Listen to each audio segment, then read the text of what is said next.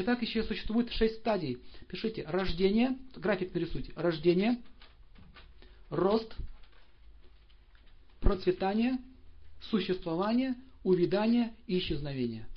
Все в этом мире проходит через эти шесть стадий. Рождение, рост, расцвет, существование, увядание и смерть. Рост тела, видите, да, этапы проходят. Шесть этапов. Бизнес то же самое.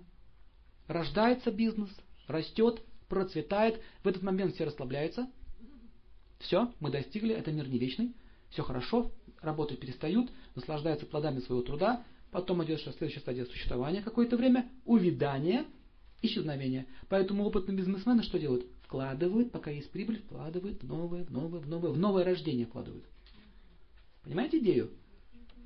Тот, кто наслаждается, теряет. Тот, кто работает, продолжает жить. В этом идея прогресса, даже в бизнесе.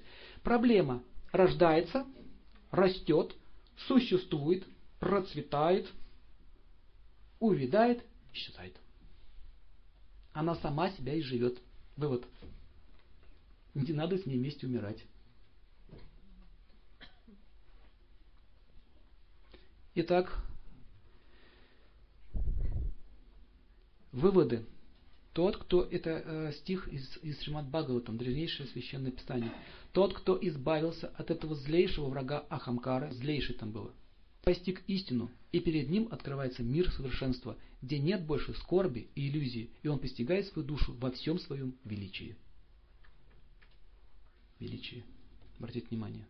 То есть человек становится великим.